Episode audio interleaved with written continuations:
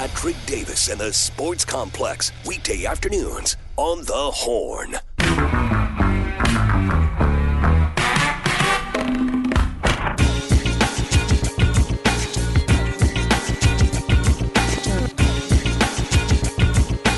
Hour two on the Sports Complex here on the Horn. Going to get into a lot of Texas OU talk. Got a clip from Hook 'em Up with Ian Rob. Rob Babers brings up some good points. Get me on the show Friday. Enjoy, always enjoy talking football with Rob Babers. So we'll hear some from Rod in this uh, in the six o'clock hour as well. Of course, a lot more of your text 512 447 3776. 512 447 3776. We're asking you who do you is your most beloved player in the Texas OU rivalry? Who's a player that when you when you think of Texas OU, when you think of this game, and when you're getting ready in your head, who do you picture? What's the name? And tell me why. 512 447 3776. If you've come up with another name for the, the series, uh, the Red River rivalry, if you've got a name for that, we were trying to find that out for the last few days. I don't think we're going to be able to get there. I appreciate you guys putting in there. A lot of things, they just keep getting longer and longer. Straight fair, stay fair street fight's always good. They had one with Dallas in it. Uh, they were talking about this morning as well. I, you know, I like those, but again, I'm, I'm trying to. All that is, it may work.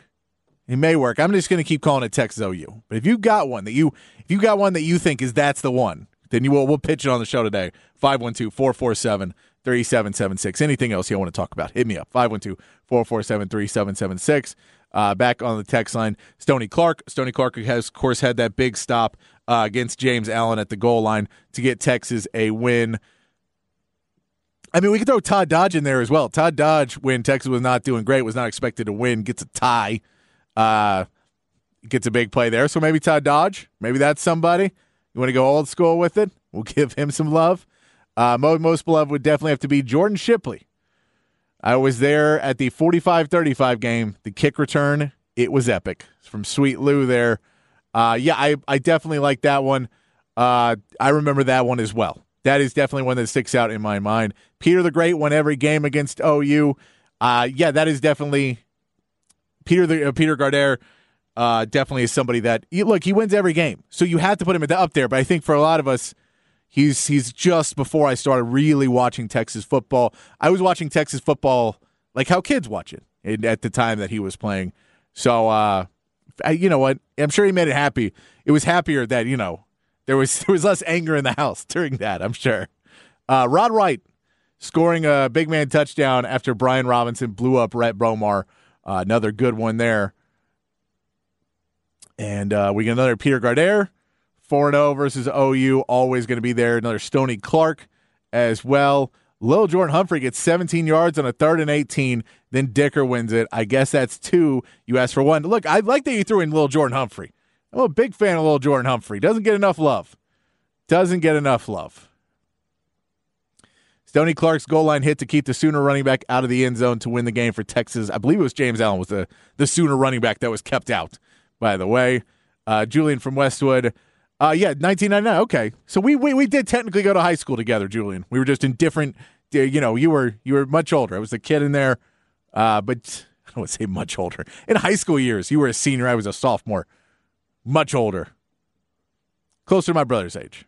Not too much older. Come on now. Uh, Tom Herman, headbutting legend. Tom Ballgame Herman. Uh, Quan Block Shipley's return. Quan's Block Shipley's return, and Sam saying, let's take the loss, you bleep.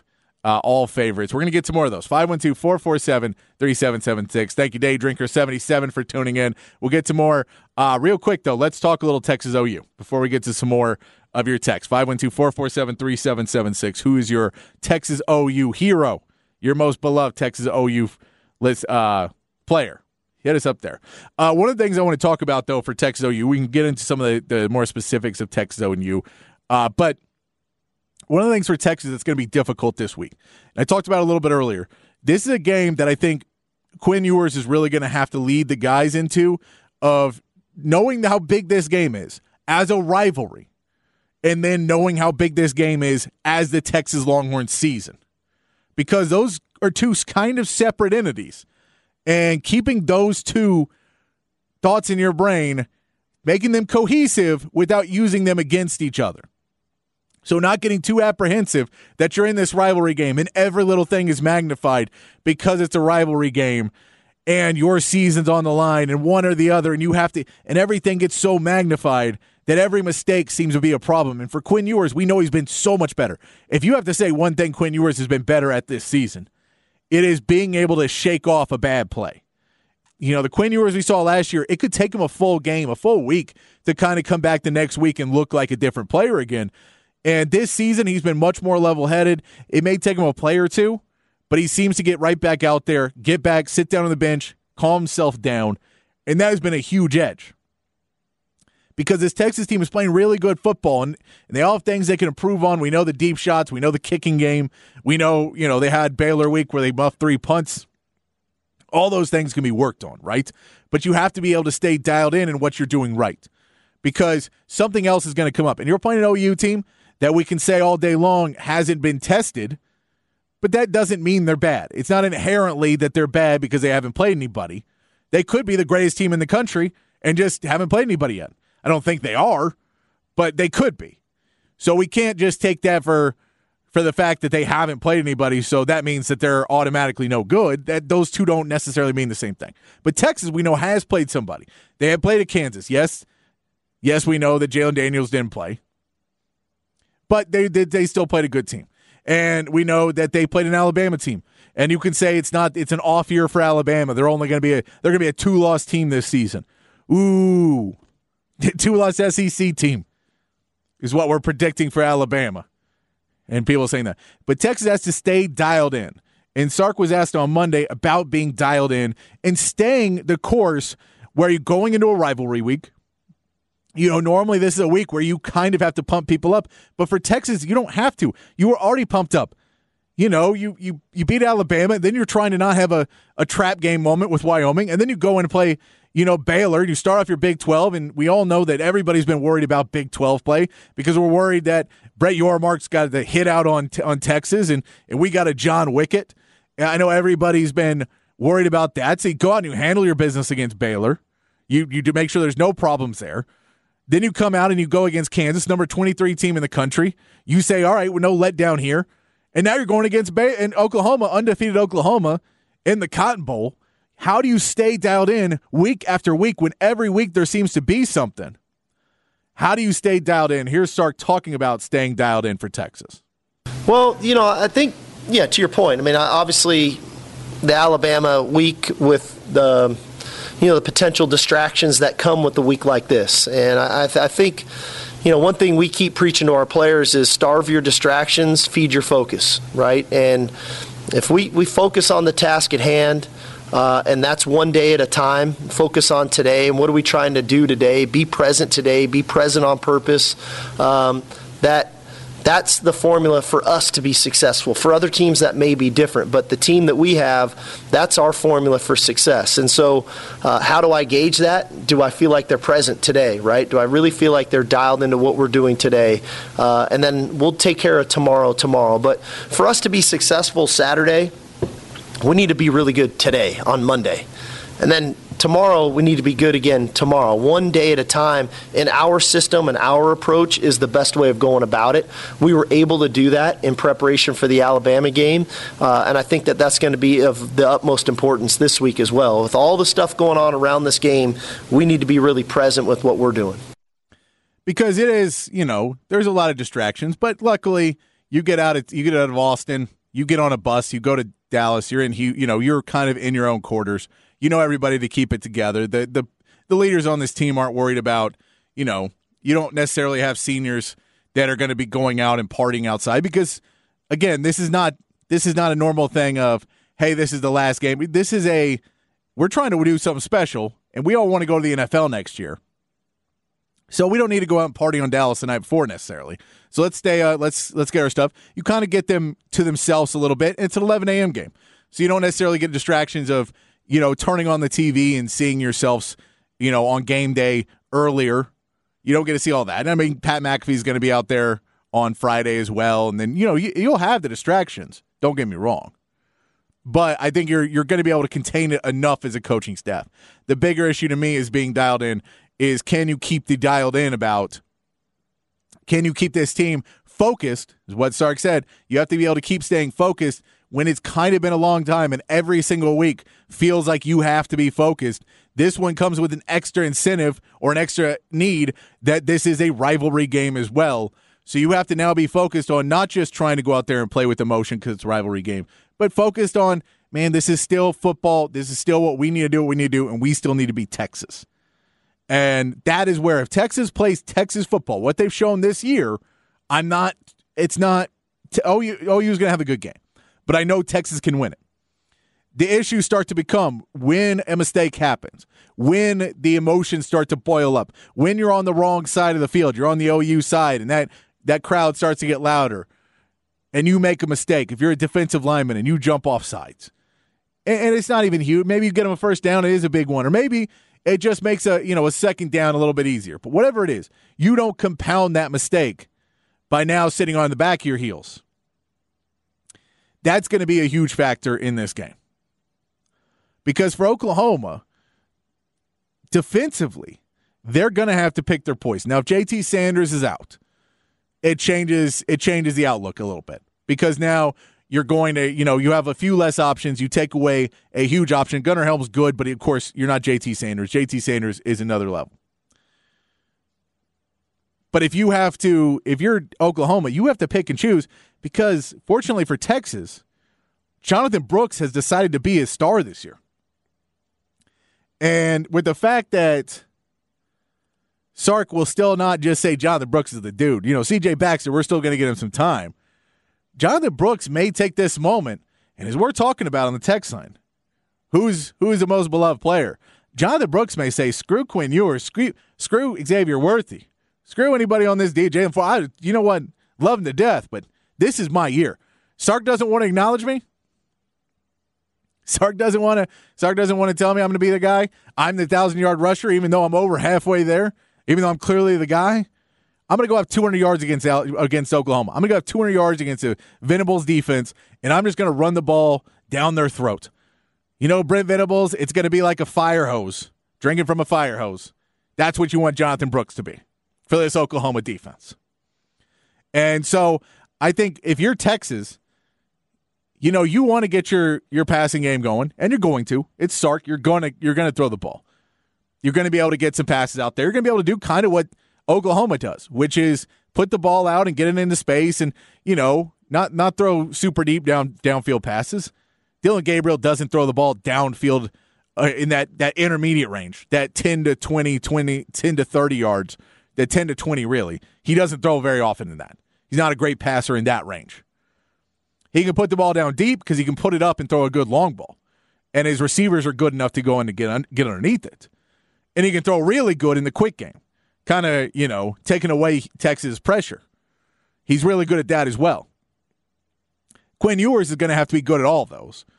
But even if he's, you know, even if the, the Oklahoma pressure is coming up and deceiving and and showing everything and not and confusing and, and, and you don't really know and you don't feel safe throwing the football, you need to be able to hand the ball to Jonathan Brooks in this game and trust that he's going to be able to get you four to five yards and get you those big first downs. That to me, this is his chance to step up and go further in to Texas lore. That's where you want to be for Jonathan Brooks. Now, if you're the Texas defense, you have to worry about you don't have to worry too much about their running game. It has not been great this season which is a plus for Texas. That the Texas, the, the OU running game, they're kind of a one dimensional team. You got to worry about getting beat over the top for sure. You got to worry about, you know, you got to worry about Dillon Gabriel sneaking out if he if you do get good pressure on the wide receivers. You have to worry about if if Ryan Watts is not there. Do they start trying to pick you know pick apart Manny Muhammad? Do they start trying to pick apart some other guys? If you lose one of your best players, but I think this is going to come down. But I think Texas will have the preparation. I think Texas will be prepared for most of the inevitabilities. And that's where the big difference is. I think there is flaws in what Alabama or what uh, Oklahoma does. And I don't know if those flaws are as big for Texas. I don't know if you can have game planning giant holes in your game, flaws like Oklahoma does. Like Oklahoma that doesn't really have a running game right now. And so you can say, well, we can try and make them run the ball on us. We can stick up our big guys and Byron Murphy and T'Vondre Sweat on the line and trust our O line or trust our D line to make big plays. We can trust them and kind of allocate assets to stop everything else that you want to do. Texas has that ability against Brent Venables doesn't have that against Texas. Brent Venables doesn't have the option of what he wants to pick. And on defense, Texas doesn't they you can say they can go over the top, but if you don't have the run game, Texas now can kind of push those safeties back and it may let you get a couple more yards, maybe extend a drive or two. But it's not going to get you touchdowns in the red zone. It's not going to get you, you know, big plays over the top and you're going to have to make those big plays. Those types of things are kind of where I feel that Texas has the edge in this game. That Texas has the edge because there isn't a sure thing that is that doesn't that uh, that OU can attack. You can go over the top, but OU does that anyway. OU is going to go over the top on Texas. They're going to try and do that. Texas is just going to have to have the right game plan, be prepared, try and have the right guys in and read the defense. The one thing that Texas that OU is going to try and do against Texas, their one big move is going to be trying to confuse Quinn Ewers. To to see if they can get away to disguise some things, to show different looks and morph as a defense to confuse Quinn Ewers. That's their big move. That's the big attack that that they have. Because outside of that, defensively, you know, they don't necessarily have a great pass rush that's going to be coming that you have to worry about that you you shouldn't be able to stop normally. They're going to blitz they're going to blitz linebackers. You have to worry about that of your O line picking up linebackers or your your running backs. But if you're Texas, you should be able to have the ball out now quick enough. Quinn Ewers should be able to know that. And we now know if a linebacker comes up the middle, Quinn has the legs to get to the outside. And it takes away another ability of what this Brent Venables defense has to offer that if if Quinn Ewers can run the ball now, it's yet another piece that you have to plan for for that Venables defense. Here's Sark talking about that Brent Venables defense that Texas is going to try and attack. Yeah, I mean, I, I think to your it is what it is. The, the, multiplicity of what they do, right? I mean, they, you know, Brent has got a lot of defense, um, and and then he he carries it all. You know, so you go into a game, you're not really sure what you're going to get. You can turn on the game against uh, SMU, it's one style.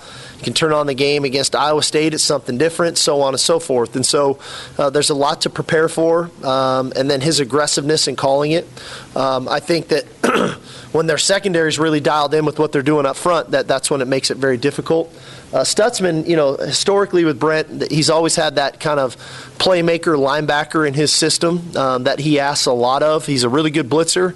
Uh, he can pressure the quarterback. He's got he's really good in, in coverage and zone coverage of keeping his eyes on the quarterback to, to create turnovers. Uh, and he's a good tackler. Uh, so I think for all that, it takes football IQ, and you definitely can tell he's got he's got a high football IQ over there with what they do. They got good high football IQ. They got good players. They got physical players. Texas is going to have to be more physical. Texas is going to have to be smarter. Quinn Ewers is going to have to play a good game where he knows he doesn't allow Brett Venables to confuse him once or twice and take that to heart and not trust his training. That's what's going to take for Texas to win. If Quinn Ewers can trust his training, then this Texas offense can put up enough points against this defense. And I believe our defense can hold this Texas, this OU offense. Dillon Gabriel is a good quarterback. He'll be the best quarterback we face this year. Definitely the most experienced. But what he likes to do is somewhat limited. So you can plan for what he has to what he likes to do. This is another game in Texas, in Texas his, historically, and not just in the Sark years, but in every year. You worry about in a rivalry game, you worry about any game for the rest of the season that this team plays to a different level and they don't play to their their peak ability. Their peak ability, they can beat Texas. You worry about the fact they're 5 and 0. You worry about listening to the hype. You worry about them listening to things about oh, OU not playing anybody. You worry about any of those. You worry about hearing all the hype about how good you've been playing. All those things. You worry about them. And you don't and suddenly you don't you don't worry about enough things and and you go out there and you don't practice and you don't have the preparation, you don't have the focus, and OU punches you in the mouth, and now it's a different battle. This is a question asked of Sark, And this is the question that Texas is going to have to respond to correctly if they want to win this game, if they want to continue on in the season. Sark was asked, Is Texas the best team in the country? Straight up, you're five weeks into the season. You played two ranked teams. You know, you uh, you can't say anybody, but you know you can't say you're not. It's a trick question. If you say you are, you're too cocky, and if you say you're not, then then you don't believe in yourself. That's what Texas is having to deal with right now. That's what Texas have to go into against this OU team. They need to feel that they're the best team in in the country. They also need to not act like it. Here's what Sark had to say, and do take your judgment. Did Sark does Sark have the right attitude right now? Is Sark ready for this? That's for you guys to answer. I don't, I don't, I don't have a vote. I'm not in the coach's poll, so I don't have a vote. But some of you in this room do. Um, uh, but anyhow, I, I, don't know. You know, I, I, I don't know. I mean, it, obviously, it's it's it's uh, flattering to some degree. The fact that the product that we're putting on the field uh, is one that that people appreciate the the way that we're playing, and I think our players have earned um, the respect of some of that, that feel that way, and, and hopefully we can continue to do that. Um, but there's a lot of football left this year. You know, we haven't even hit the halfway point. And ultimately, like I've said all along, our goal is to be in Arlington December 3rd and try to win a Big 12 championship. Then whatever happens is supposed to happen. But if we, if we don't do that, everything else is irrelevant. So it really, I hate to say it doesn't really matter where we are today where are we at the end of the season when we have a total body of work? And so, uh, as I told the team and before the season, and I tell them every week, the the opinions of others doesn't matter. What we do does, and so we've got to we've got to go out every Saturday and uh, and play a brand and a style of football that that not only makes us proud as coaches, makes them proud to, that they're doing it, and makes Longhorn Nation proud that the way we play is a, is a brand and style of football that. Um, is one that uh, you know we all appreciate because of the way our guys go about it. Doesn't matter what other people say; it only matters what we do. The reality is, you have that that comes across really easy if you're someone saying something negative. When someone's saying something positive, it's a lot harder to deal with. Can Texas continue to follow their path of believing they're John Wick and believing that they are the guy to handle it, but they're they're still the Tom Brady underdogs? Can they still have that path that they still need to go against against an OU team where they can't say that the refs are against them? They can't say they're they're a Boris team than OU. They can't say they're not being picked or touchdown favorites. Can they still keep that edge that they've needed? Can they keep it against OU? That to me is one of the bigger questions in this game because if we just go down to talent and matchups, Texas should win. If we go down to trends, we'll play a clip from Rob Babers. Texas should win. When everything's stacked in your favor, are you still able to go out there and take the focus? That's what Texas we want to see because we haven't seen in a long time. We haven't seen Texas overperform when they're the favorites. That's what we want to see. We want to see a cover. We want to see another 49 and 0. I know Texas fans want to see that. But you want to see them come out and play a good, clean game of football. We're going to come back. We'll read more of your text 512 447 3776, getting you pumped up for the game with your most beloved Texas Longhorns and memories from the Texas OU game. Send those in 512 447 3776. Read some more of those when we come back right here on the Horn 1019 and 1260, the Horn app, and hornfm.com.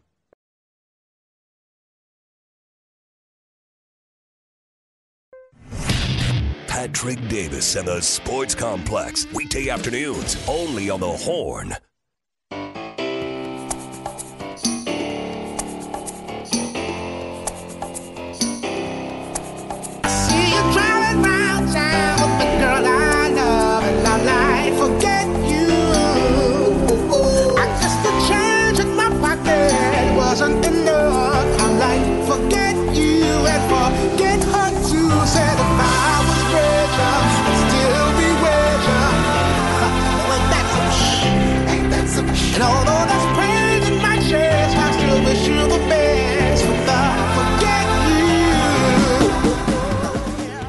Sports Complex on a Wednesday afternoon, uh, playing some hate songs. This is a solid hate song. We can't play the original lyrics that make it a bit more of a hate song.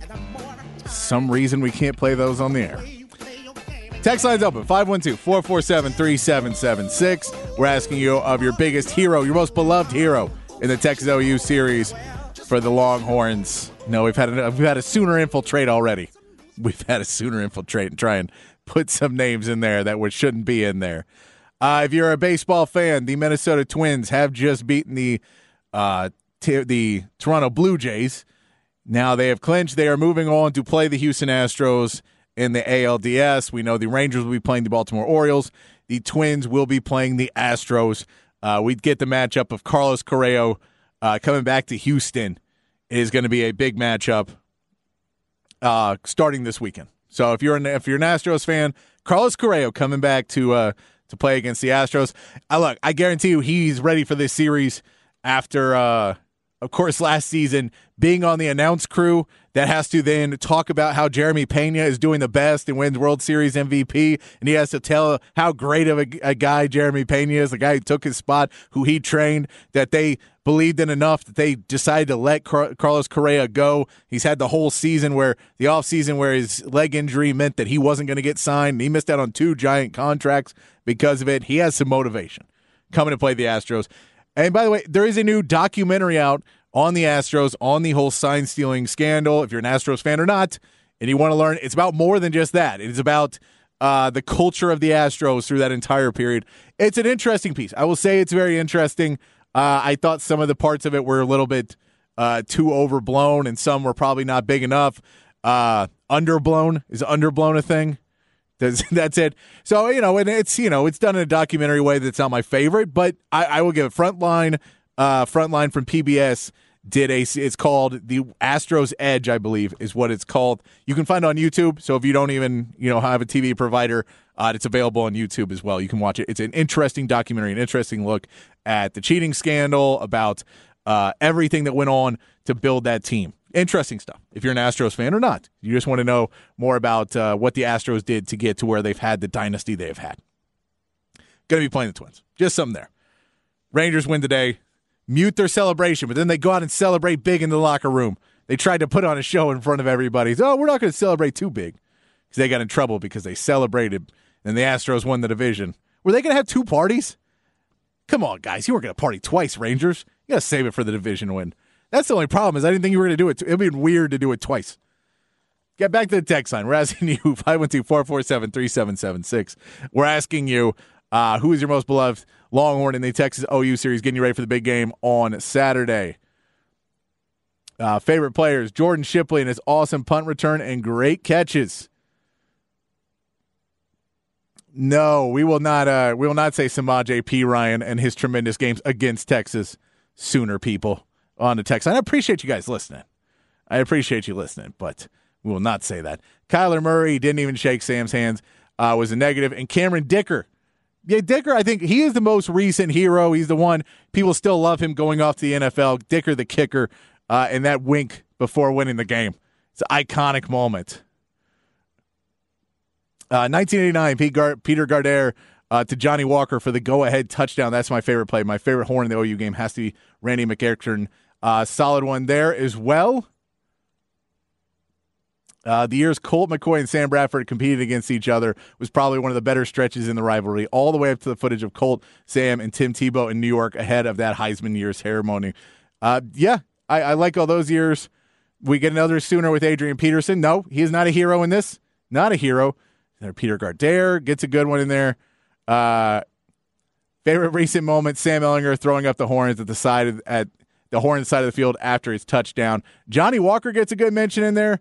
Clash of the Cotton Bowl is another name we're going for. If you have another name for us, go ahead and send those in as well. Uh, giving OU the goose here last year, that will always be one of my favorite new, but more new memories. Uh, Bevo Angel says Texas proved that their elite defense against Kansas. By the way, Longhorns found their number one running back in Dylan Brooks. Or Jonathan Brooks. Sorry. Yes, I agree with that for sure. And the most hated OU player is Ricky Williams. We get that uh, as well. We know that the most hated is Roy Williams, uh, the Superman. We're, but Bevo Angel, who's your favorite? We to say your favorite Texas player. Ricky Williams, 139s with Doak Walker. We'll give him one. From Piper. Cody Johnson, that's a solid one from Locksmith Alex. Let's see what Victor Voice of Nelson Field. Uh, yes, on past six. Sorry, yes, I was on uh, later than normal because of the Rangers. They have closed out the series. They will not be back on tomorrow, so we will be back on at a normal time for all that. Uh, we're going to play a clip. We'll get through some more of these texts when we get back. We're going to play a clip from Ian Robbie uh, from Hook 'em Up this morning, more weekday morning, 6 to 11, right here on the Sports Complex, uh, talking about some recent trends Rod Babers has found in the Texas OU rivalry. Here's uh, Rod Babers, Aaron Hogan from this morning. If you've watched enough of these Texas OU games and matchups, and you know there are certain trends that seem to always, you know, materialize, come to fruition uh, in these in these matchups. And I've been keeping track of a few of them, and I think uh, these fa- these trends actually this year they favor Texas. Um, well, I think two of them favor Texas. Two of these three that I'm about to mention. So first of all, we know Quinn Ewers. He played in the uh, Texas OU game last season, and it was one of his standout performances as a uh, Texas Longhorns, one of his best games he's ever had. And Texas blew out uh, Oklahoma. Uh, talked about JT Sanders, one of his breakout performances too. Um, and now he's got, you know, that on his resume, but he's also more importantly got the experience in the game. Here's the stat. If first time starters at quarterback in the Texas OU game, the State Fair Street Fight, as I like to call it, uh, or the texter said the uh, what did he say? The the D Town Throwdown, D Town like Throwdown, kind of like that too. Um, first time quarter since 1990, first time quarterbacks versus quarterbacks who have experience in the Texas OU game as a starting quarterback. Um, there are only four quarterbacks who actually have won as first time starters going up against more experienced quarterbacks who have had starts in the Texas OU game. And they're all actually on the OU side. Spencer Rattler, Jalen Hurts, Justin Fuentes, Sam Bradford. Um, when one quarterback has played in the game while the other hasn't, Dillon Gabriel hasn't played in this game because he was hurt last season. That's part of why Texas blew him out. He probably doesn't remember it. Uh, he was knocked woozy. Yes, good point. And, against TCU. Yeah. And Quinn, that was remember that was Quinn's game back, right from the injury, was it not? Uh, yes, it was. Yeah, that was yes, his first was. game back from the injury, uh, and he looked so uh, spectacular well, in that I game. will say, having been at the Cotton Dillon Gabriel actually was on the field warming up for that game. I remember that because we were talking about that in the pregame. Remember? Yeah, yep. He yeah. was on the field, took Yeah. warm ups. He just wasn't cleared for the protocols. Yeah, that's a good point. I remember us talking about that in the pregame. So that's that's you know with 34 years of sample size, it tells you first year, first time starters in this game versus uh, veteran quarterbacks who started in this game. They don't they don't fare so well. But if anybody can break the trend, it would be Oklahoma, and he is a vet. He he would be the outlier because he is a veteran quarterback. He's a sixth year quarterback. So if anybody can kind of break that trend, maybe it will be him. Um, but that's one that I think is good for Texas. Less experienced quarterbacks. Uh, in this game versus more experienced quarterbacks. Uh, now I think three fourteen and one. So those also favors Texas because Quinn is the uh, uh, more experienced quarterback in this game, in the Texas OU game, not overall, just in the Texas OU game. Um, that's what we're talking about. When both quarterbacks have experience in the game, and uh, when you're looking at a situation where neither quarterback has experience in the game, really tougher to predict the outcome. Um, okay. Let's, uh, let's get into the other stat here, or at least trend here that I think also favors Texas, the running game. Everybody knows about the rushing stat in this game. It is a line of scrimmage game, as my man Jeff Howe uh, likes to call it. Since 1999, that's when Rod B first stepped on, on campus on the 40 acres. Uh, the team that wins the rushing battle in the Texas game is 21 2 and 1. 21, 2, and 1. well, going into this game, statistics would tell you the Longhorns are a much better running team than Oklahoma. It's Oklahoma. not even a question. I think Oklahoma's averaging less than four yards per rush as a team. They don't really have a bell cow dude. I mean, Jonathan Brooks has emerged as a uh, not just a you know he leads the Big Twelve in, in rushing. He's one of the national leaders in rushing yards right now. And who would have picked that when the season began? Having a breakout year and giving the Longhorns that strong running game. And you think they right might use a lot of those six six offensive line packages to just uh, bully I ball this they- team. I think they could. I mean, they, they used it more uh, in that Kansas game than they've used it in any time that Sark's been on, on campus as the head coach slash play caller. And they used it when JT Sanders went out of the game. I think that's what really uh, initiated that that move is to supplement the loss of JT Sanders with that what I call kind of the bully ball package. They call it their Big 12 package. So I wonder if that will be the, one of the adjustments, but we don't know how healthy JT Sanders is. I don't know if they do. I think he's day to day. they're judging that day to day. And if he's really healthy and he can go, I think they'll let him go early because they want him a part of that early script early on. And then from there, they may adjust if, you know, he ends up having to work that ankle, if he, you know, re injures it, if he gets tackled and, you know, they don't like the way it looks, that kind of stuff. I think early on, it will probably be at its best.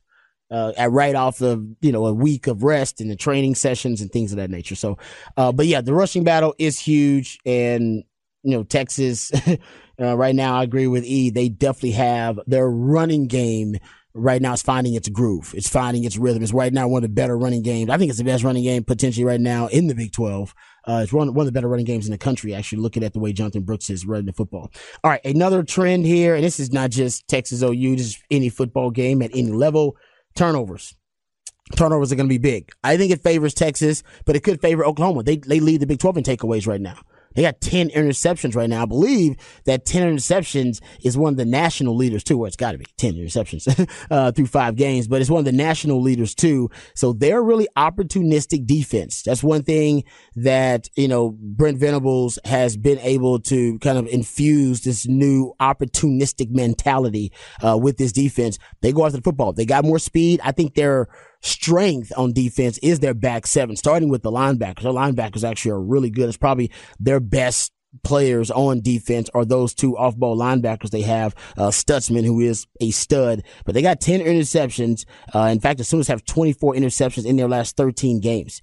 Um, so they, they, they, are trending the right way in terms of taking the football away. But Texas, we know Quinn Ewers, even though he threw an interception last week, uh, he is not prone to being careless with the football. That is not really in his DNA. He can be inconsistent. He can be indecisive. He can hold on to the ball, all that kind of stuff. But he is not really a turnover prone quarterback. Doesn't just throw it to the other team. So I don't see that being a problem in the Texas OU game. Since 2000, the team that wins the turnover margin, uh, 14 and 7. And Texas has won the turnover margin actually in eight of the last nine meetings. So it's a good chance they can win, they'll win the turnover margin here too. But Oklahoma, that's one of their strengths defensively. Good trends. Good trends right there for Texas. Run the ball, quarterback with experience in this game, and don't turn the football over. All things the Longhorns have gotten their advantage. Now, again, the only one that is even is, is turnovers. Everything else is pretty significantly to Texas at this point, as far as the running game, because that's to me that's that's what the, and, and, physicality, right? This game hinges on physicality. Yes, I agree. Winning the line of scrimmage. I mean, go back to. Uh, some of the, the, the, tough losses for Texas, and back when Lincoln Riley was still the coach, I mean, they would just line up and be able to gouge you with the run game. And uh, Kennedy Brooks and some of those huge rushing games go all the way back to the Bob Stoops, Mack Brown days with Quentin Griffin and some of those great running backs. I mean, that's uh, that's where it's all about. And I think Texas has a real mm-hmm. opportunity, and uh, that's credit to the to the big humans up front that are improving. Right. And by, by the way, a lot of those big humans up front. Uh, several of them are from the Metroplex. They like playing in the Metroplex. DJ Campbell. That's great and, point. Yeah, um, those will be inspired. They've been yeah. watching that game since they were a kid. yeah, man, wanting to play in it. Yeah, and so push it around, get after it, and then Jonathan Brooks. What a what a a, it's a great story, man. It really is a great revelation because we knew he was a good player, but uh, he's he's really turned into to one of the better running backs playing at all Big Twelve level right now. And, and if Sark he keeps still, it up, could be All American. Sark still didn't say he was a starter, did he? I love that Sark won't say he's a starter. He just keeps that. I, I, think he said something about how they're both great. Him they and like our, we like our backfield, but he will not just say. And I think Jonathan Brooks is on a mission to make him say it. Say it. Say it, Sark. Say it. Say I'm the starter. You know, he won't say it. He started CJ Baxter's first two games. Honestly, Sark might have did Jonathan Brooks a favor. Because Jonathan Brooks was still fighting for that. You can tell he was playing for that spot. And he probably still is because Sark's like, you know what, at this point, I'm not going to give it to him. He knows He's going to play like this. For Jay Brooks. He's going to play like this to get the spot. I'll never give it to him. I'll just make him have to, you know, essentially maybe eat my words and eat that crow. But he won't say he's the starter yet, even though we all know he's the starter. Yes, he is the starter. We know that uh, that Jonathan Brooks is going to be the guy. We know that. And I think that Sark is trying to get him to go out there and be one of the names we're talking about and most beloved. Uh, Chan, my man on the text line, asking uh, what, what is Texas' average yards per carry? Rod says that Oklahoma's is low at four yards per carry. Texas is at five yards per carry. And I know that doesn't sound like a huge difference, but Texas is 27th in the nation at yards per carry at five and Oklahoma is 75th at four. There's a big difference between a yard and that, and then you kind of get into the teams that are just blowing it away, like Kentucky at 6.8 yards per carry. So there, there, it isn't a huge difference just in a yard you think there, but it is in actual how it's gone across the country and what a difference a yard makes in that chain. But it's a good question, And uh, why do I get the feeling OU is going to sell out and stop the run? I wish they would sell out and stop Jonathan Brooks all day. You know, if you're going to try and put Xavier Worthy and Adonai Mitchell, and especially if JT Sanders plays in single coverage against Quinn Ewers and not pass rush hard because you're wor- worried about the run, if you're really selling out to stop the run, it's not a pass rush necessarily. You're talking about going over the top. That means Texas is going to have a shot. So I, I think that is. I, that would be the best case scenario for Texas is if they just kind of sit there and try and stop Jonathan Brooks. For Sark, he just let Quinn Ewers go over the top. I know teams are going to start trying to make Quinn beat him. That wasn't the plan, uh, but Jonathan Brooks is starting to change it. That's part of the thing. Texas has too many options right now. It becomes harder and harder to stop them. We got to take one more break. When we come back, wrap things up here on the Sports Complex on the Horn, 1019 AM 1260, the Horn app, and hornfm.com. The Sports Complex with Patrick Davis on the Horn.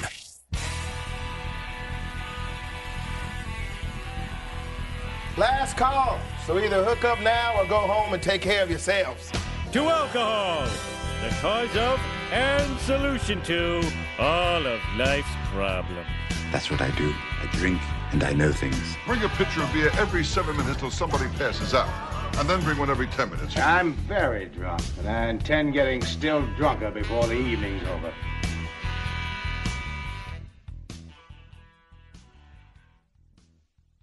Had a blast with you guys on the show today.